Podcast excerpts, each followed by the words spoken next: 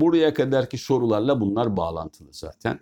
Şey nedir diye biraz evvel söyledik ya kültürel tanımlamalar vesaire filan. Ee, ulus devlet denince tabii ki kuşkusuz e, milliyetçiliğin en büyük motivasyonu ulus devlet kavramı.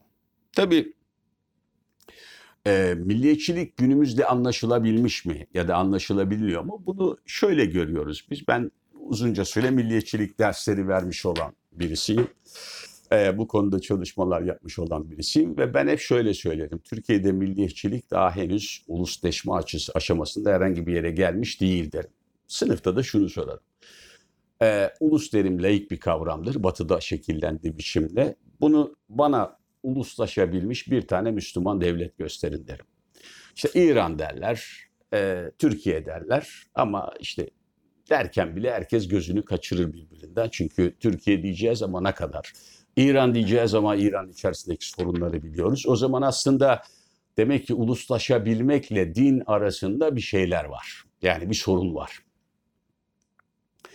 Doğal olarak Avrupa'da ortaya çıkışına baktığınızda uluslaşma süreçlerinde e, Avrupa'da ortaya çıktığında önce yerel kiliselerin kurulmasını, yerel kiliselerin yerel dillerle hareket etmeye başlamasına gibi bir takım tartışmaların önce dinle hesaplaşmayla ortaya çıktığını görüyorsunuz. Ama bu iyi ya da kötü Türkiye'de bunun yaşanmadığını söyleyebiliriz. Yani o yüzden de milliyetçiliği arzu eder misiniz sorusuna elbette arzu etmem ama milliyetçiliğe gittiği zaman Avrupa'da 300 sene insanların birbirini tahrip etmesini de e, milliyetçilik yüzünden o tahribiyatı anlamak, okumak da ayrı bir kültür gerektirdiğini düşünüyorum. Çünkü henüz biz milliyetçilik e, ayrıdına gelemediğimiz için yani böyle bir algıya varamadığımız için de bu konuda evrim modeline bakarsak en az 300-400 sene geri olduğumuz noktasında tartışabiliriz. Ama bunu çok kabul etmekten yana değil. Ee, ulus biraz evvel söylediğim Arap dediğinizde Müslümanlıktan önceki hallerini hatırlarsınız. Türk dediğinizde de keza bunu hatırlarsınız. Demek ki yani çok böyle dinle refere edilecek bir şey değil. Önce dinle bir takım dönüşümlerin sağlanması gerekiyor ve hatta ben bazen şey diye söylüyorum. Türkiye'de e, siyasal kesimleri analiz ettiğinizde sol soldan sağa herkesin ümmetçi bir bakış açısına sahip olduğunu görüyoruz. Çünkü bu bizim doğamızda var. Osmanlı'dan gelen bir içeriğe sahip. Çünkü Osmanlı'da millet dediğinizde dinsel birlik kavramı vardı aslında. Yani bizi birbirimize bağlayan şey Hristiyan, gayrimüslim ya da Müslüm hangi açıdan bakarsanız toplumun özelinde bir dinsel birlik tezleri vardı ve buna ümmet deniyordu. Biz tabii Osmanlı'dan başlayarak günümüze kadar hala bunu ümmet algısıyla devam ettirmeye çalışıyoruz. Doğal olarak da din kardeşiyiz şeklinde bunu hareket ettirerek yürütüyoruz ve tartışıyoruz. Tabii bunu e, parçalamak dediğiniz şeyde düşünün ki Osmanlı'da milliyetçiliğin e, cevaz bulmaması ya da Türk milliyetçiliğinin harekete geçmemesi malum aslında İslam fikriyle ortaya çıkıyor. Çünkü iki tane temel sav var ki milliyetçiliği reddeder. Bunlardan bir tanesi dinsel birlik savlarıdır, diğeri ise Marksizmdir. Marksizm için asıl olan sınıf çatışmasıdır. Dinsel birlik savları için de asıl olan mezhep çatışmasıdır. Doğal olarak dinsel birlik savları milliyetçiliği reddettiği aşikar. Neden? Çünkü zaten dini böldüğü için milliyetçiliği reddediyor.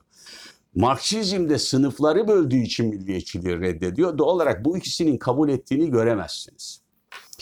E, doğal olarak da milliyetçilikler doğduğu andan itibaren önce dinle ya da sol, sol alanda çıkacaksanız da sınıfla tartışması ve çatışmasını kaçınılmaz bir şekilde yapacak. Ve bu çatışmaların işte Avrupa uygulamasında bu e, din çatışmaları işte protestan, katolik vesaire üzerinden inşa ederek işte Alman, Fransız, İngiliz birliklerinin sağlanması gibi süreçler bu derin ayrımların kilise ayrımlarından başlayarak dinsel ayrımların tesis edildiği bir yapıyı gündeme getirdiğini söyleyebiliriz. Bu anlamda e, milliyetçilik aşamasında baktığınızda da ben hep e, şöyle söylemeye çalışıyordum. İşte Osmanlı İmparatorluğu'nda işte Yunanlılı ben Yunanlıyım dediğinde işte Bulgar ben Bulgarım dediğinde e, e, Türklerin bu konuda e, ya işte bunlar niye bizden ayrılıyor diye uzun uzun tartıştığını ve düşündüğünü görebiliyorsunuz, okuyabiliyorsunuz. Hatta bazen ben Mustafa Kemal'i örnek olarak anlatırken diyorum ki düşünün bu adam bir milliyetçi yani bir lider Çünkü yaşarken daha 30 tane ya da yaklaşık 25 tane millet doğmuş. Yani sürekli gençliğinde Osmanlı'nın milliyetçilikler yüzünden parçalandığını görüyor. Biz bugün bir tanesinde bunalıma giriyoruz. Mustafa Kemal 25 tanesini yaşamış bir insan. O yüzden milliyetçilik konusunda cahil vesaire olduğunu bekleyemezsiniz. Yaptıkları da bu yüzden milliyetçi lider olarak döndüğünüzde dış basında Mustafa Kemal'i milliyetçi lider diye yazıyorlar ki doğru yazıyorlar.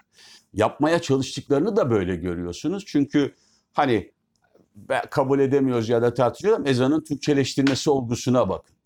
Yani bugün ben bir kelimeyi size işte bir cümle kurarken bir şeyi anlatırken İngilizce bir cümle kurup da anlatsam bana ne dersiniz? Ya adam Amerikan emperyalizmi ve İngiliz emperyalizminin kölesi. Bak benim karşımda bir de İngilizce biliyormuş gibi hava atıyor. Ama bugün bir imam bakıyorsunuz bir şeyi söylerken Arapçasını söylüyor. Sonra meali diyerek de Türkçesini söylüyor. Biz ona vay Arap emperyalizminin bilmem nesi diyemiyoruz.